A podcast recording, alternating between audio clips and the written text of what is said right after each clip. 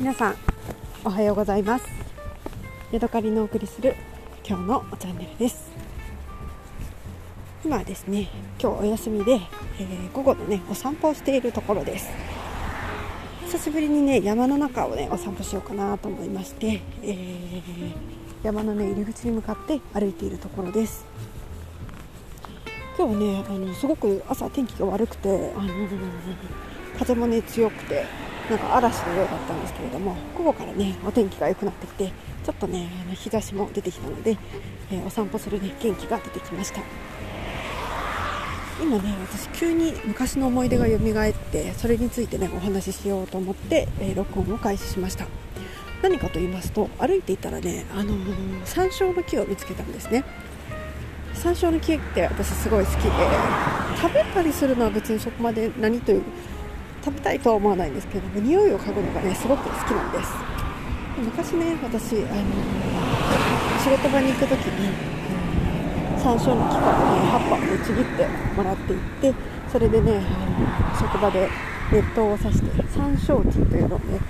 飲んでいた。そんなね、えー、録音をしたことがあったような気もします。久しぶりにね歩いていたら結構ね北海道ってねあちこちにねあの自然の山椒の木がね生えていて、えー、私もねあの山の中にいっぱいあの小さな木があったので、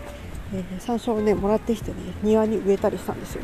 そしたらね近所の人がね草刈りの時に、ね、一緒に全部ね刈り取っちゃったので 山椒の木はね 一発で死んでしまったんですけれども、えー、それはさておき、えーと、そうそう。でねその山椒の木があったので葉っぱをねちぎって匂いを嗅ぎました。そしてね、あの、深呼吸して鼻鼻から全部ね匂いを嗅いだら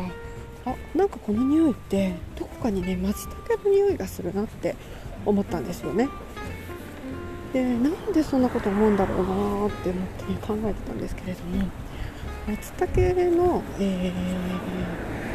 ー、なんかヤブ虫とかそういうのを食べるときに山椒があしらわれていたりしたのかなとか思ったんですけれどもそれよりね思い出したことは中国のね山の奥で食べた松茸についてです。なんかねこの話ねあの少し前にしたような気がするんですけれどももう一回ねお話ししたいと思います。えーとね中国の四川省の首都、えー、四川省の首都あジェンドゥですね。成都にあの行きましてそこではね有名な陳麻婆豆腐のお店に行ったりとかなんかね街歩きをしたりとかして楽しんだんですけれども、すごくね有名な日本人宿というかバックパッカー向けの、ね、宿が、えー、四川にその頃ありまして多分ね今もうなそう経営が変わっちゃってるらしいんですけれどもでそこのね、あのー、宿にいた時に知り合った、えー、日本人の、ね、旅行者と一緒に、え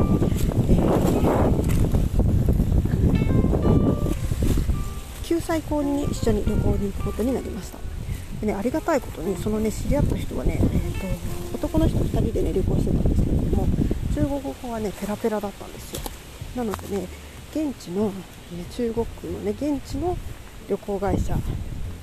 のツアーに潜り込むことができたので日本人がね自分で手配するよりも簡単でしかもね安くて。で日本語のね分かる日本語とか中国語の分かる人がねあの、まあ、ちょっとでも助けてくれるっていうことでねすごくなんかね渡りに船のような感じで、のねツアーに参加することができました。などうやってねその彼が調べてくれたのかなと思うんですけれどもテクテク歩いて、えー、だえっと、中国のねそのローカルの旅行者の事務所まで歩いていってそこでねなんか4人で手続きをした覚えがありますでその時ね私もね多少中国語を勉強してたので多少は分かるつもりでいたんですけれどもやっぱりねあのガチで、えー、仕事でね中国語を使っている人と比べると全然その何ていうのかな。理解のね、えー、理解には差があるわけで、えー、とってもねありがたく、えー、通訳を、お願いした次第なんですが、えー、そうそう。それでね2泊3日か1泊2日かなんかをねその、えー、中国の救済校に遊びに行ってそれから、えー、また生徒に戻ってきてその次にどこ行こうかなと思った時に四川省っていうのはねチベット州とチベット省チベット自治区とあの隣同士なんですね。でチベット自治区っていうのはねなかなか旅行者が入るのは難しいんですけれども四川省のね端っこの方までならそんなに問題なく行くことができるんですね。なので、え、ちょっとねあのチベットそうそうどうしてそのチベット自治区に近づきたいかと思ったっていうかというとえ救済校の中にねなんかチベット自治区のなんかお家の見本みたいなやつが飾ってあってそれがねすごく素敵だったんですよ。なんかあんまり中国っぽくない雰囲気で。なんだろうこのお家面白いね。もっと見たいと思わせるような独特な雰囲気がありました。なので、えー、四川省の中にもね、あのチベット族の人たちが住んでるっていうことでそのチベット族の人たちが住んでる、えー四川省の中でもチベットに近いねあの地域へ行ってみることにしました。まずねバスで四川省の、えー、チェンドゥから生徒から、えー、眼筋というね健康の項に、えー、定めるって書いて眼筋っていうんですけれども眼筋の町までね、えー、バスで移動しました、ね、それでもねその本当に1日ぐらいかかるぐらいねすごい遠かったんですよね。途中でなんでか分かんないけど渋滞してたりとか。なんか通行止めなのかなんかですごいね時間がかかって夜になってねやっと眼筋の町に着きました、えー、結構ねもうその時寒くて何月だったんだろう9月とかだったと思うんですけど結構ね寒くて、えー、なんかねシャワーも、浴びれないぐらい寒いなって言って、えー、ブルブル言いながらシャワーを浴びたのかとかなんかねそんなぐらいの気温だった気がします。でねはで、えーとね、ご飯を食べて、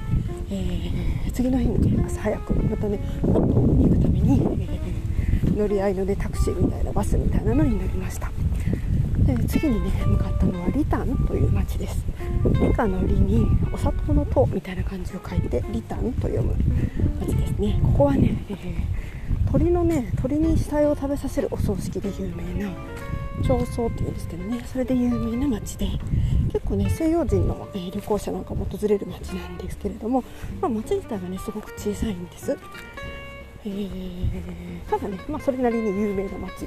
旅行者の中では有名な街っていう感じでした。で私は別にねあの町村には興味がなかったんですけれどもそのリタンのねそのチベット族の感じっていうのを味わいたくて、えー、そこに行きました。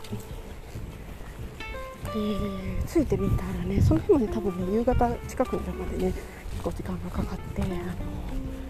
だったんですけれども、えーとね、1泊40元ぐらいのねすっごいね安いで宿に泊まって本当に何なんていうのかな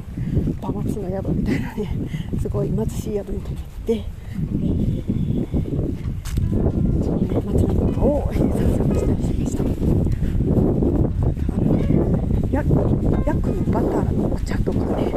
ヤクのバターでってなんか料理作ったりとかねそんな感じでねちょっとね味わいもね普通の中国料理とは違って独特のね感じがありました。えーと標高もね少し高めなのであの圧力鍋を使ってね料理してるところもなんかあ独特だなと思ってね見た覚えがあります。そしてね、えー、2日3日そこでね散策したりチベット仏教の、ね、お寺を見に行ったりとかしたんですけれども本当にねあの地元の、ね、おじいちゃんおばあちゃんとか普通の若い人とかもねチベットのお洋服を着ていて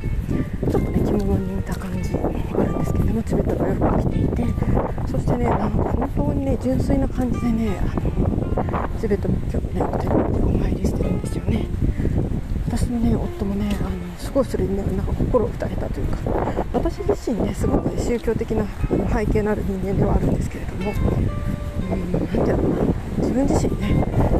自分の実家の人たちにそこに入り込めなかったっていうのがあってあんまりねこの宗教っていうものにいい感じがしてないんですけれども彼らのねなんか純粋なあの本当にご利益を願って祈ったらなんか助けてくれるみたいなそんな感じでね何ていうのかなお参りしてるところはねなんかすごく素敵だなとね私は。それを見ていてね感じました。夫もねなんか同じように感じたみたいでなんかねここ来てよかったねって言ってね2人で喋ったのをね思っています。そしてね、えー、その次ねから、えー、稲城稲穂の稲ですね。稲にお城の城って書いてねちょっと出ちゃうんだったかな？なんか読み方忘れちゃったんですけども稲城に向かってねまたあの移動することにしました。でねここのねあの道のりが本当に大変で もともとね時間がかかるんですけれどもあのなんか途中でねバスのシャフトがねなんか曲がっちゃうだか折れちゃうだかしてね本当にね夜の朝の早く6時に出て夜の10時とかねそんなぐらいの勢いでねめちゃめちゃ時間がかかって、えー、着いたらねもうねくたくたくたいう感じの、そんな道中でした。なぜかねあの海外 西洋人のおじさんが乗ってたんですけれどもその人がね日本語ペラペラだったりとか、えー、日本人のね同い年ぐらいの夫婦が乗ってたりとかしてね、えーまあ、時間潰しにもかかない感じでした。ですごいね 4500m とかいうね峠をね越えていくのでねすごいね息をするハーハーした。普通にねバスに乗ってる時はそんなにないってことはないんですけどもバスのね外に出てねちょっと走ったりとかするとね何これ息ができないみたいなねそんな感じでねヒーヒー言ってたのをね思い出します。そしてね、えー、稲城についてえ違うかも。あ違う違う。ほんとねリタンから稲城に着く時は別にそんな大丈夫だったんだ。でその稲城から、えー、なんだシーサンパンナ違うの、えー、シャングリラっていう町に行くのが大変だったんだ。間違えた間違えた。ほんでねえーと、リタンからえ稲城に向かった時に、えーと、同じね小さいその時にハイエースみたいなねああいう乗り合いのバンだったと思うんですけれどもそこにねあの乗った時に、え、一緒にね私たちの他に日本人の夫婦がいてねちょっと驚いたのを覚えています。その子だってすごい面白い子たちでね最終的には仲良くなってね一緒にあの遊んだりしたんですけれどもえー、そうそう。そしてねそのリターから稲城に到着してその時はねそんなに遅くならずに着いたので、えー、まだね明るいうちに着いて街の中をね散策する、えー、元気が残ってたんですね。で私と夫でね出かけていったら、えお店のね前にね山のようにキノコが積まれていたの。でそれをねよく見たらね乾きカサカサにね乾きそうにはなってるんだけど大量の松茸だったんですよ。でねそんな大量の松茸見たことないししかもねあの値段聞いてみたら小さめのレジ袋にねいっぱい入れて10元とかね150円とかそんなぐらいのめちゃめちゃ安い値段だったので、えー、これはね食べなきゃ損だっていうことでねただそんなに袋1杯入れても食べられないので、えー、その袋に半分ぐらいだけ買わせてもらってでえー、宿にね戻って電熱線のねニクロム線のなんか調理器具みたいなやつを使ってね焼きました。でね宿の人がねバターを使ってねあの 調理をしろって言うんですけどいやいやいやいや醤油だけでいいわって言って、えー、ただねただ素焼きにしてそこにねお醤油つけて食べた。覚えがあります。でそのねあのそれが話したかった。さっきの、えー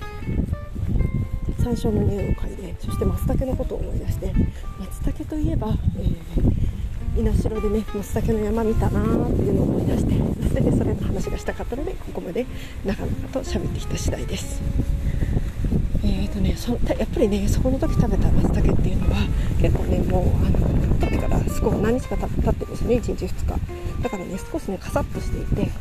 えー、私の目の前に今ね20頭ぐらい鹿の群れがいますなんかこの子たちは全然逃げない。そうですあのカサッとしていて、えー、あんまりねあの風味がいいかというとそうでもなかったんですけれども。逃げてった、えー、行ったんですけれども、あの、なんかねお腹いっぱいというか山のようにねあの松茸を食べたっていうのはねすごくねいい思い出で残っています。はい、えー、というわけでね今日は、えー、四川省のね山奥のチベット族の住んでいる土地に行った時、ね、松茸を食べたお話をしました。また次回お会いしましょう。さようなら。